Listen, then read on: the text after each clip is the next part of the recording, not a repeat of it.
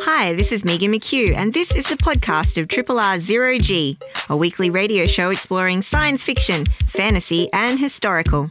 Zero G is broadcast live on Triple R from Melbourne, Australia every Monday. Hope you enjoy the podcast, and feel free to get in touch with us via our Facebook page or the Triple R website.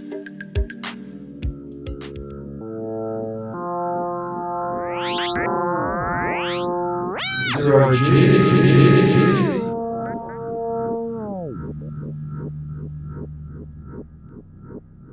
G'day, welcome aboard the Starship Zero G science fiction, fantasy, and historical radio for episode 1304. Not Thor, mm. but four. Although I think I actually do have a track today that's got some lightning playing in it, so there you go. I am Rob Jan, And Megan McHugh. and here we are with today's episode, which is post Radiothon. Yes, thank you so much to everyone who subscribed during Radiothon, and of course, all of our sponsors and listeners, and you know, everyone who's thrown us a thought during uh, this Radiothon and this tricky year. We do really appreciate it. So, and Radiothon's always so fun, and I think even remotely, uh, it was really nice to feel in in the Radiothon spirit. Hmm. Yes, well, we're all about spirits here on Zero G. not not generally the alcoholic kind, if I shall say that. Uh, and before we uh, get into anything else, I know. Look, I know it's a bit blah at the moment, uh, and um, I think uh, Buffy the Vampire Slayer summed it all up quite effectively in the opening number from the Buffy the Vampire Slayer musical, Once More with Feeling. So if you feel like you're going through the motions at the moment, you're not the only ones. Triple R. Yeah. the Slayer. And I, I think that really just sums up everybody's mood in, in Melbourne, at least at the moment. Ah, And so, continuing on in our theme from last week during Radiothon, we were trying to boost morale a bit with a few inspirational speeches. Now, we had actually programmed the content for the whole show last week and were overwhelmed with the generosity of the pledges to subscribe for Triple R. And we basically ended up reading out most of those for the whole show. so, But of course, you know, these boosts are relevant any week. So I'm kind of happy that we can still carry these on. Because indeed, the, the apocalypse just keeps on giving. Doesn't it though? We're uh, going to have a few little bits of inspirational media today, and as well as have a little look at the uh, the new Arthurian series, Cursed, on Netflix. You have to say that like that, don't you? Cursed, and it, well, actually, you could do it like Merlin speaks in um, uh, John Boorman's Excalibur movie. He's very theatrical, and uh, he always he would say "Cursed." All right, now um, I have a little bit of a track here from Iron Man 2. And it's not actually an inspirational speech, but it's Tony Stark in his lab, and Pepper Potts walks into the lab. And they have this little exchange that I thought was highly relevant to the pandemic. Okay. I'm Terry Pratchett, the undeservedly famous author of the Discworld novels, so you can believe me when I say that Zero G on 3 Triple R is the finest science fiction and fantasy show this side of the black stump. Screwball comedy duo there from the 2000 and uh, which what year was that, dude? 2008 movie. Um, oh, actually, it's Iron Man 2. Sorry, so it's a little bit late. 2008. It's a little bit later than that. That's uh, a couple. of That's years ago. still a long time ago. Yeah.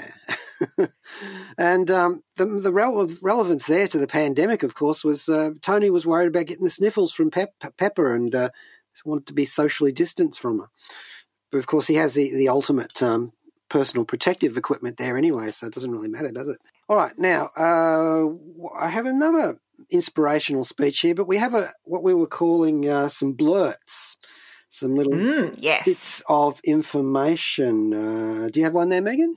I do indeed. So it's kind of just little bits and bobs that Rob and I have picked up over our time we thought we'd share and make sure you were aware of. So a little while ago, Rob did a really, I thought, wonderful review of the Lovecraft Country novel or set of short stories, which were about Uh, it was about a man's journey through the South and through America in 1950s era, and it sort of tackled issues of segregation and whatnot, but with a Lovecraftian twist. So we did mention back then when Rob covered it on the show, was a little while ago now, that HBO was doing an adaptation of that. So it's now available to stream in Australia, so you can catch that on binge where you can find the HBO stuff. So it's kind of a horror drama piece, and again, it's a road trip story. Tackles some of the the issues that are quite pressing, I think, um, both now and you know always. And so check that out if you were interested in Rob's review, and also if you like a good HBO horror drama. I think it sounds pretty interesting. And it's got Jurnee Smollett-Bell, who was in uh, Birds of Prey, which we also covered on Zero G. She's in that too. So I'd be keen to check that out. I didn't read the book, um, but Rob, what's your take on it? You think you'll check it out? Keen, not keen? What's your vibe? Well, absolutely. Um, I know um, uh, fellow Triple R broadcaster Richard Watts has actually seen some episodes of it, and he was he was giving it a pretty good uh, thumbs up, at least for the first episode. So yeah, I'm definitely there to check it out. I mean, how how often do you have a Lovecraftian television series? Well, well. Well, but I think, I mean, the one thing, and you pointed this out in your review as well, is that Lovecraft is also, I mean, what should we say, infamous for having some less than great perspectives on issues of race and so forth. So I think it's actually very, very interesting to kind of bring this all together and kind of tackle some of this stuff. I'd be interested to see how they do it. Let's put it that way. Hmm. Now, I also heard that the uh, the indigenous produced documentary, and that's actually how I have to put it, because it was it was not quite what I thought. Um, it was on at MIFF, and it's called "Looky Looky Here Comes Cookie." Mm. which is just such a great a great title. Uh, it's um, about a modern day songline. So we talked about it as part of our Melbourne International Film Festival uh, riff, our riff on MIFF, and it's already available on SBS on demand. Mm, So mm. that's pretty quick.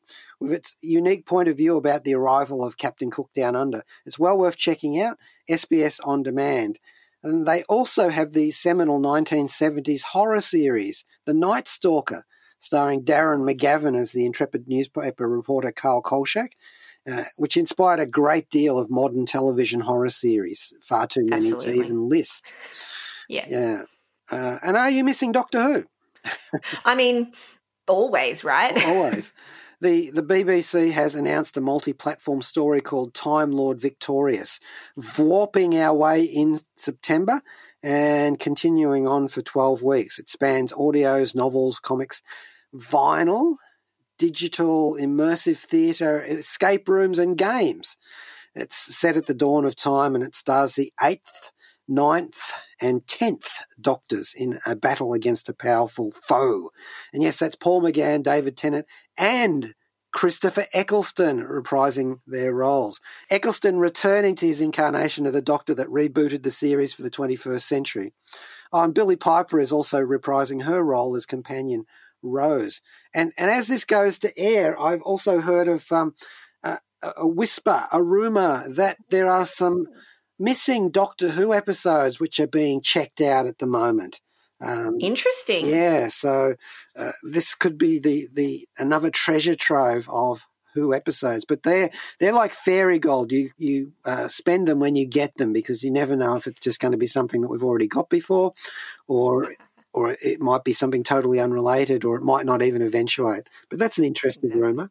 Megan, do you have anything else uh, to? Uh, I did want to. I'll quickly shout out one final thing that I have started but not yet finished, and I thought we'll probably maybe cover this on the show in the future. But there's a new Netflix original documentary series that's on Netflix, obviously, and it's called High Score, and it's a six part series, and it talks a lot about the origin and evolution of the video game industry.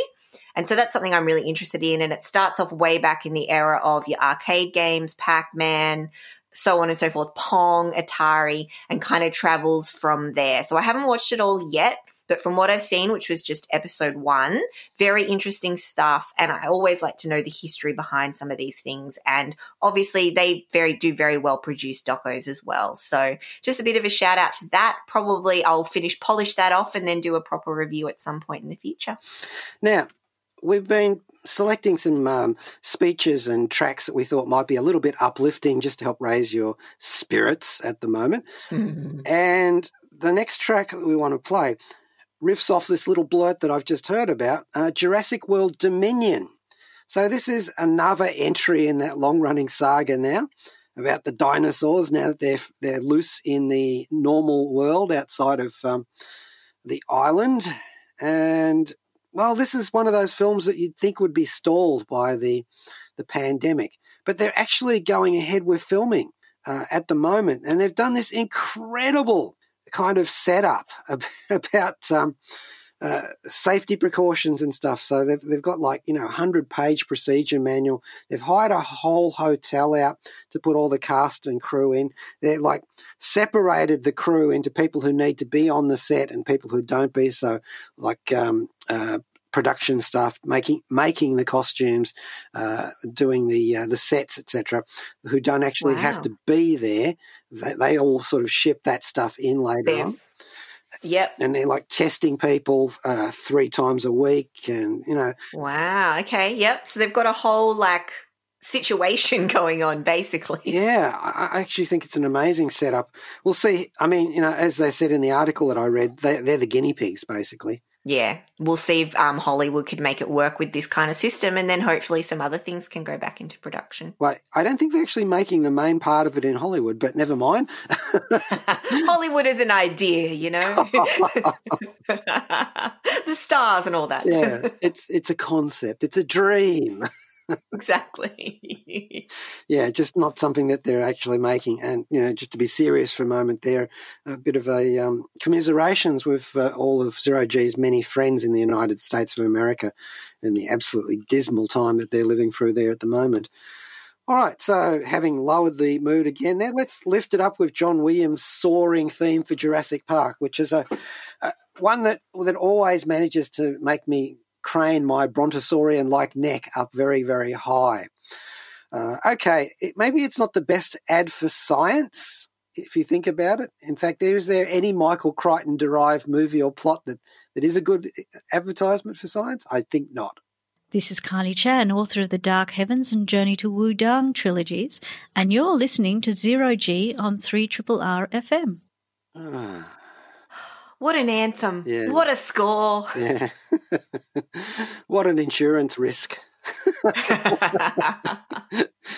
just a general bad idea altogether, but beautifully scored and action packed Yeah. for sure. Jurassic Park, 1990. My Gosh. Yeah, it's it's practically fossilized itself now. John Williams, John Williams there at the the helm. I've always imagined that that would make a fairly easy song if you could put lyrics to it because that that riff is like there's a dinosaur da da da you know so it's it's pretty easy isn't it? All right um i actually want to play another uh, a few uh, some of our, our tracks of inspirational speeches to help lift you up there out there in the world in the dreaming city in uh, Melnibone, as Elric of the Stormbringer saga would call it. Uh, We also know it as Melbourne. so Melbourne, mate. Melbourne. Melbourne. Melbourne. I know. I say, I always say Melbourne because I have a problem with identity. In fact, it's the Melbourne identity. Anyway, uh, so let's have um, another great hero from the science fiction canon to talk up humanity in this clip from Doctor Who, The Ark in Space. And this is Tom Baker talking to Surgeon Lieutenant Harry Sullivan, played by Ian Marter. And this was the second serial of the 12th season of Doctor Who. Came out in 1975 and it was written by Robert Holmes and John Lucarotti. This is Rob Shearman, and you're listening to Zero G. Yeah, mankind. Tom Baker, the fourth Doctor, talking to Harry Sullivan, played by Ian Marter, in the Ark in Space. All right, well, um, for the next thing that will lift your mood, uh, probably one of my, f- pretty much one of my favourite movies of all time. favourite two movies, that is Avengers Infinity Game and Avengers, sorry, Infinity War and Avengers Endgame, the Russo brothers' masterpieces of superhero cinema. And this is a, a sort of a munged together clip from near the end of Endgame. Uh, it's all looking pretty bleak. Captain America's famous shield has been shattered by Thanos, who's Ugh. who's collected all the Infinity Stones. Uh, oh, I can't actually get it. It's very timey wimey if I try and explain all of this. So I will not try and do it. It takes them like 45 minutes to just work it out in the film. Okay, so anyway, um, it's in a battlefield, the battlefield that Avengers combat, compound has become. Thanos, Thanos's forces have landed, and Mhm. the big, the big purple guy is about to beat down on poor old Captain America, who's gritted his teeth and stood up as he always does. And this time, it isn't actually Cap's speech that uh, I'm so much interested in as the fact that uh, he finally gets to say Avengers Assemble. Um, as he stands up, the portals, the mystic portals arranged by Doctor Strange and his students and and uh, and fellow masters of the mystic arts, they they crack open, and all of the other Avengers reborn from the ashes. Boy, I'm really spoiling this, but hey, it's been a You've had time to watch it. they will come pouring through as guardians, ravagers from out in the galaxy. Uh, the It still brings a tear to my eye. yeah, yeah, just just um, setting this up to, to me as well. The Wakandans are there too, and even Howard the Duck comes through the portal. and of course, this is the the trigger for the ultimate battle, um, where A Force gets together, f- the female Avengers, riffing off um, a popular comic book arc, and uh, also we get the uh, the amazing sacrifice of that great noble humanitarian Tony Stark, Iron Man. Uh, and so, yeah, I thought we'd just play that clip. It includes some of that absolutely terrific Avengers movie theme as well.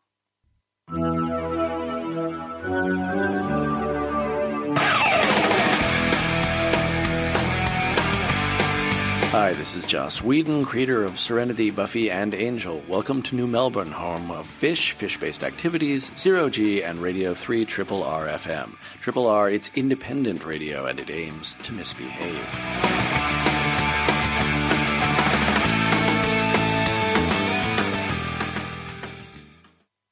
Yeah, can you dig it?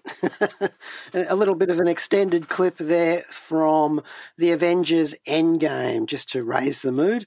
If I played a clip from Avengers Infinity War, it would have just plunged you into ashes. Absolutely. Yeah. Uh, and uh, the Can You Dig It's from Iron Man 3. Uh, Brian Tyler there, the composer of that one. All right, so forging ahead, or forging a sword, actually, uh, to the Netflix series Cursed, which I have watched in its entirety. Uh, have you had a chance to check it out, Megan?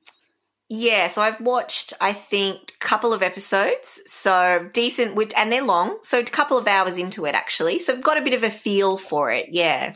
Do you know? I I just assumed from the the visuals of it uh, on the advertisements that it was just another um, uh, fantasy series. You know, along the lines of um, uh, The Witcher or any of, any of the other recent ones, all sort of following on in the wake of Game of Thrones, and Mm. and it is to some extent exactly that, but it's also, which I found to my delight, an Arthurian series, which is another one of my passions, um, about the matter of Britain.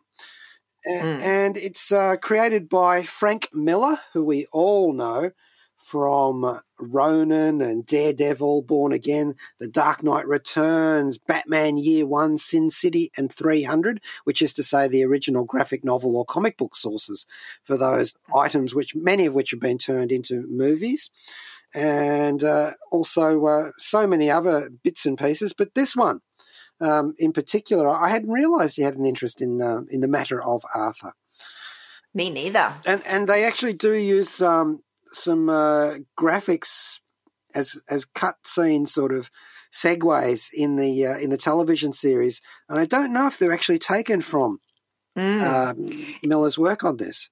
It's a very distinct style. I kind of really like those little cutscene animation transitions. I thought they were pretty cool and a little bit different, actually. So yeah, I, I'm going to have to chase those down because you know it's it's Hmm. it's it's Arthur. so, okay, Tom Wheeler is the uh, the television side of the the partnership with the creative duo for this one, uh, and he was the uh, exec producer and showrunner for NBC's superhero series, The Cape. Uh, Not to be confused with um, anything to do with uh, rocketry or anything like that. Um, he also did the uh, the Puss in Boots screenplay in 2011, uh, which was the uh, Shrek spin-off. Yeah, yep, yep, with Antonio Banderas. Yeah, uh, who I hope is recovering well from um, COVID nineteen. By the way.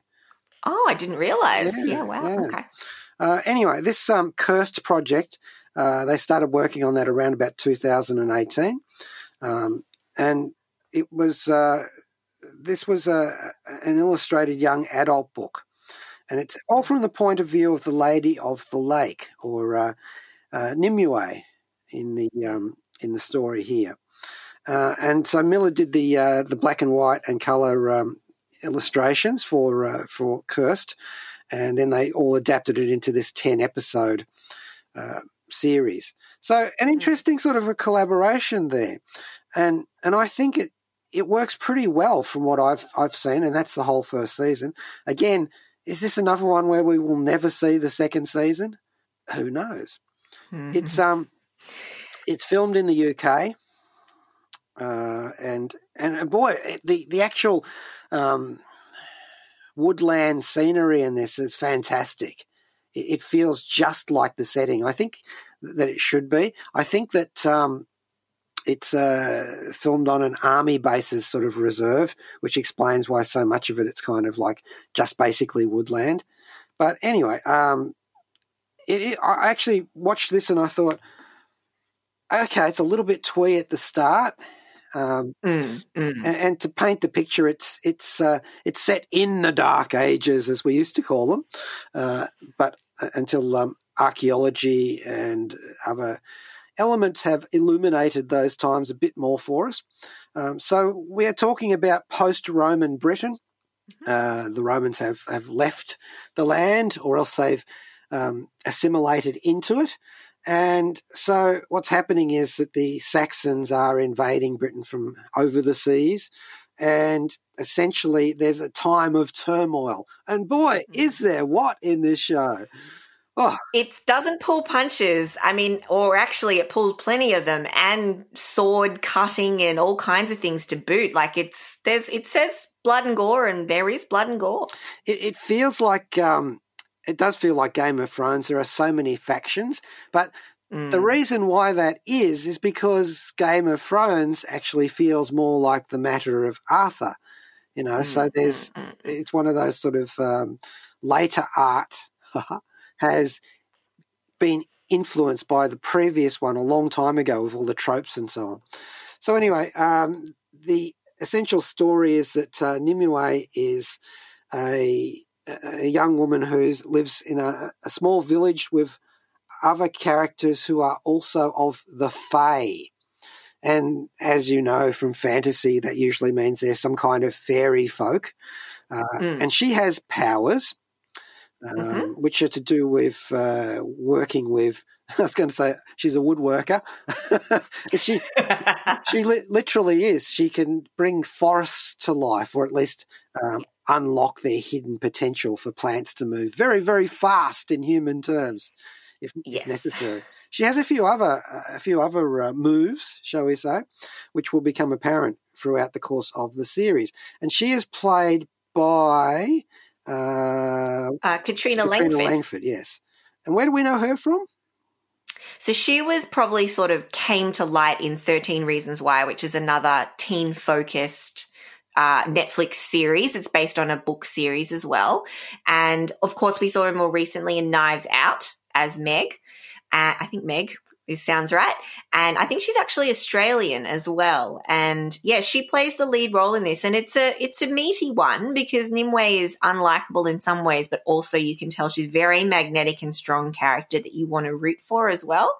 And I was thinking about it, and I think she does a really great job of she's very appealing on screen, I think. I think she does have the chops to carry a show like this. And it could have, you know, you really need someone who can center this whole thing, especially when you're running around here and there. You've got different uh, storylines popping up and different people doing who knows what, where, and when. And I, I thought in the bits that I saw, she she really could carry it. What does she keep it up throughout the series? Or Yes, and she does evolve into the into the role as she goes along. Uh, as you may know from your Arthurian studies, Nimue is the Lady of the Lake as well in, in one of her many incarnations. Uh, it's really impossible to encompass all of all of the uh, permutations and combinations of this character throughout the ages, both in mythology and within fictional. I suppose it's the same thing, really, uh, within uh, literature and uh, movies and television and whatever uh, whatever other mediums uh, the matter of Arthur has washed up into over the years. That particular character um, gets confused with other characters and blended in with other ones. And the interesting thing about uh, Langford for me is that she played the um, the role of teenage um, Morgan Stark ah, in Avengers yes, okay, in Avengers Endgame, but she was actually cut from the film. But yes, I did know about that. Yeah, Yeah. So anyway, but and speaking of Morgan, of course, there is a Morgana in this series, Mhm. as well as a king, uh, well as a, a young Arthur, not yet a king. Mhm. Um, other characters who will be very familiar, who I shall say are surnameless at this stage because I don't want to give too much away.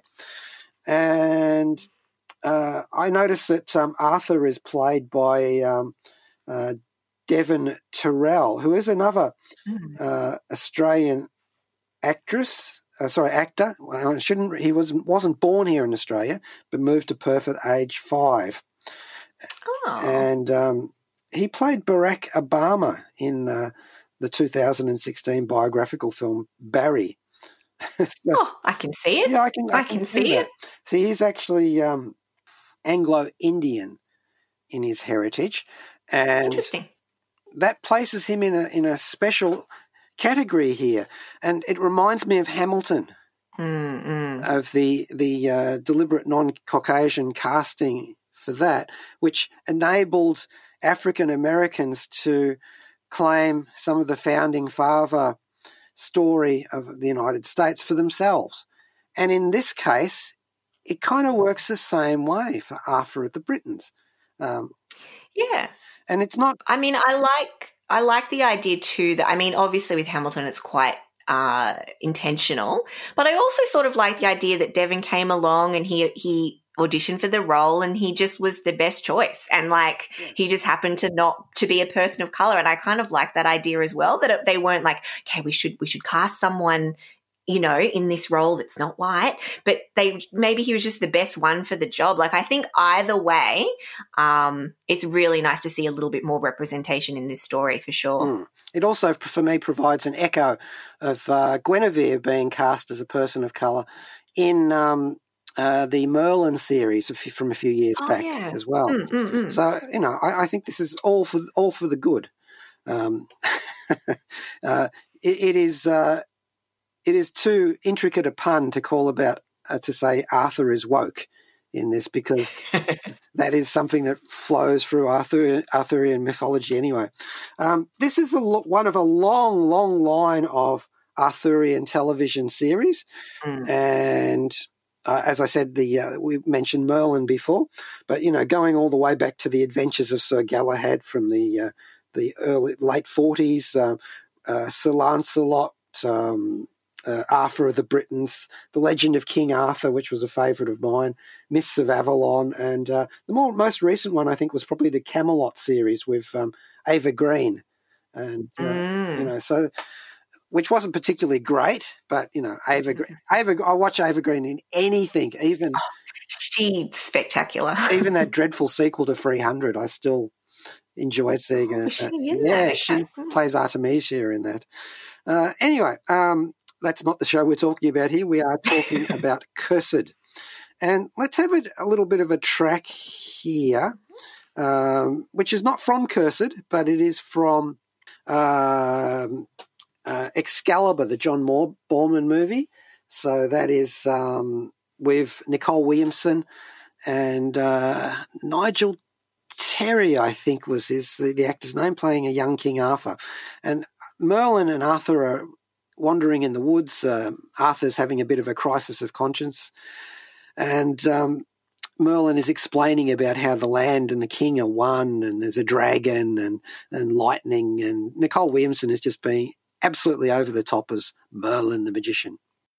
Triple R on FM, digital, online, and via the app. Eccentric um, Arthurian characters. Uh, Merlin, played by Nicol Williamson, in Cursed, which we're talking about now. Um, Merlin is played by one of the Skarsgårds. Ah. Oh, God. Is he is he actually one of those Skarsgårds or Yep, yep. Oh yeah, no. You, when I look at his face again, yeah, you can tell. all, all destined to play uh, wizards and all sorts of other people, you know, who are of eccentric proclivities. And he looks great. And he, he Pennywise. develops- ab- yeah, he develops so well in this one.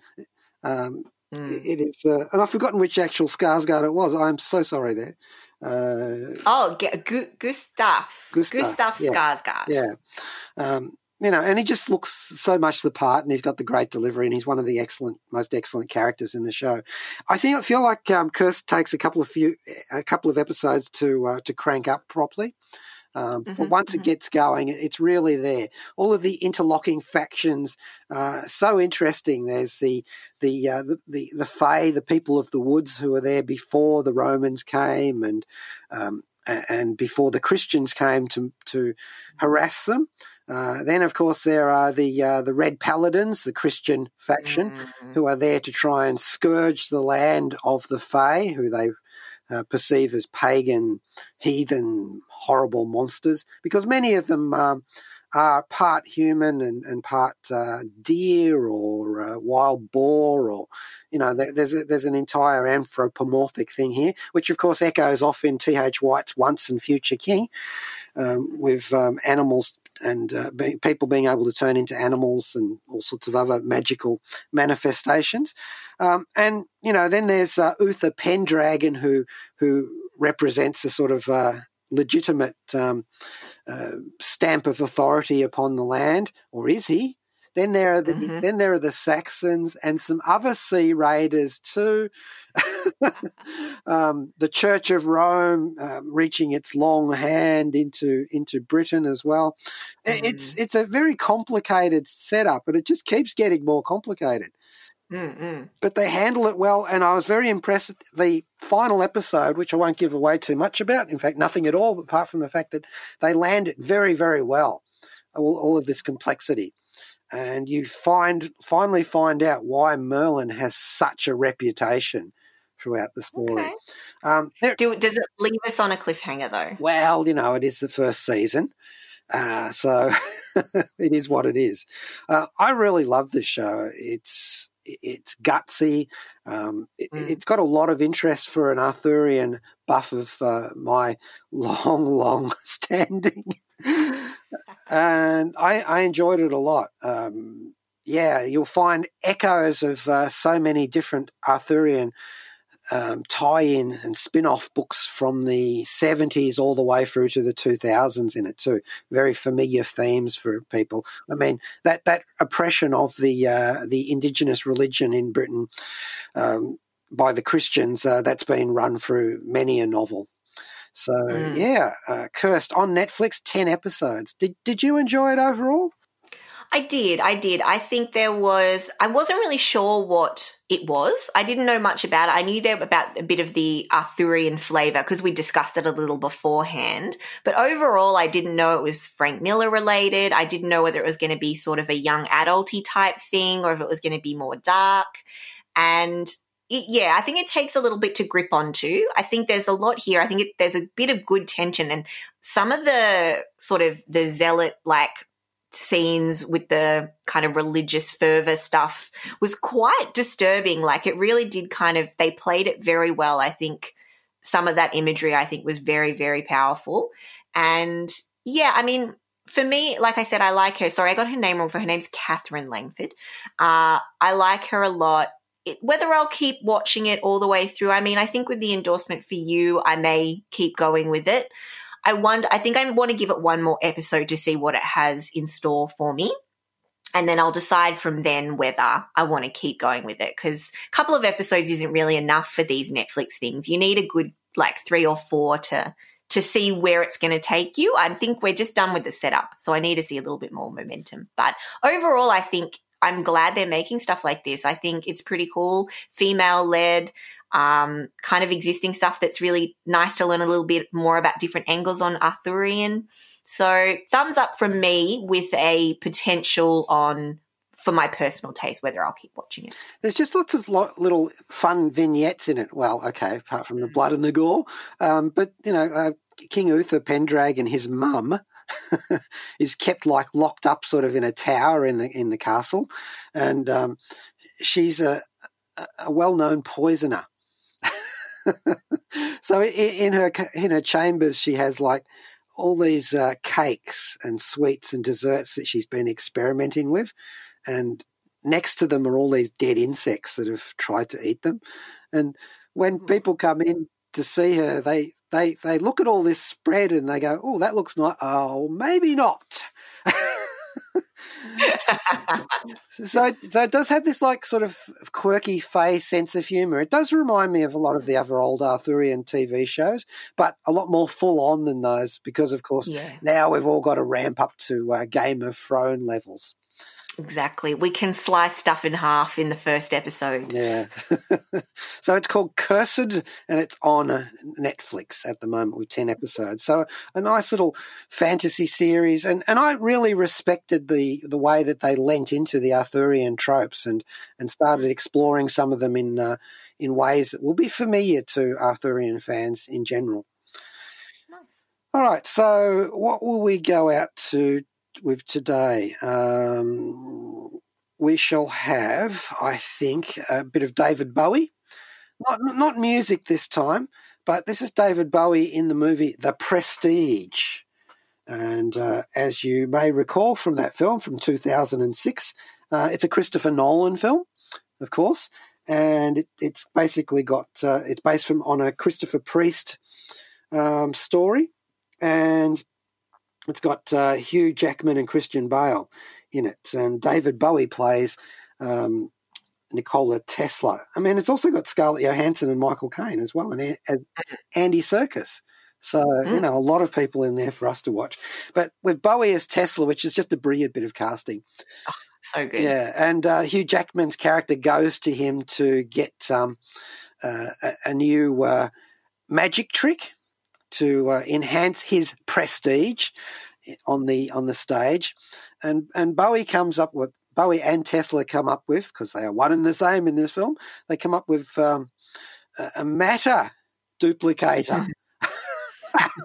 Great idea. Yeah, nothing can go wrong there. Yeah. Well, there's more to it than that, of course, because it's a Christopher Nolan movie. But if you haven't seen Yeah. it, I won't spoil it. Oh, you should. Yeah, you should watch it. And I don't want to spoil anything, so you should absolutely just watch it. Yeah. So anyway, this this particular segment is basically um, uh, David Bowie w- appearing as Nikola Tesla out of the lightning from his um, his massive uh, Van de Graaff generator and other electrical wonders.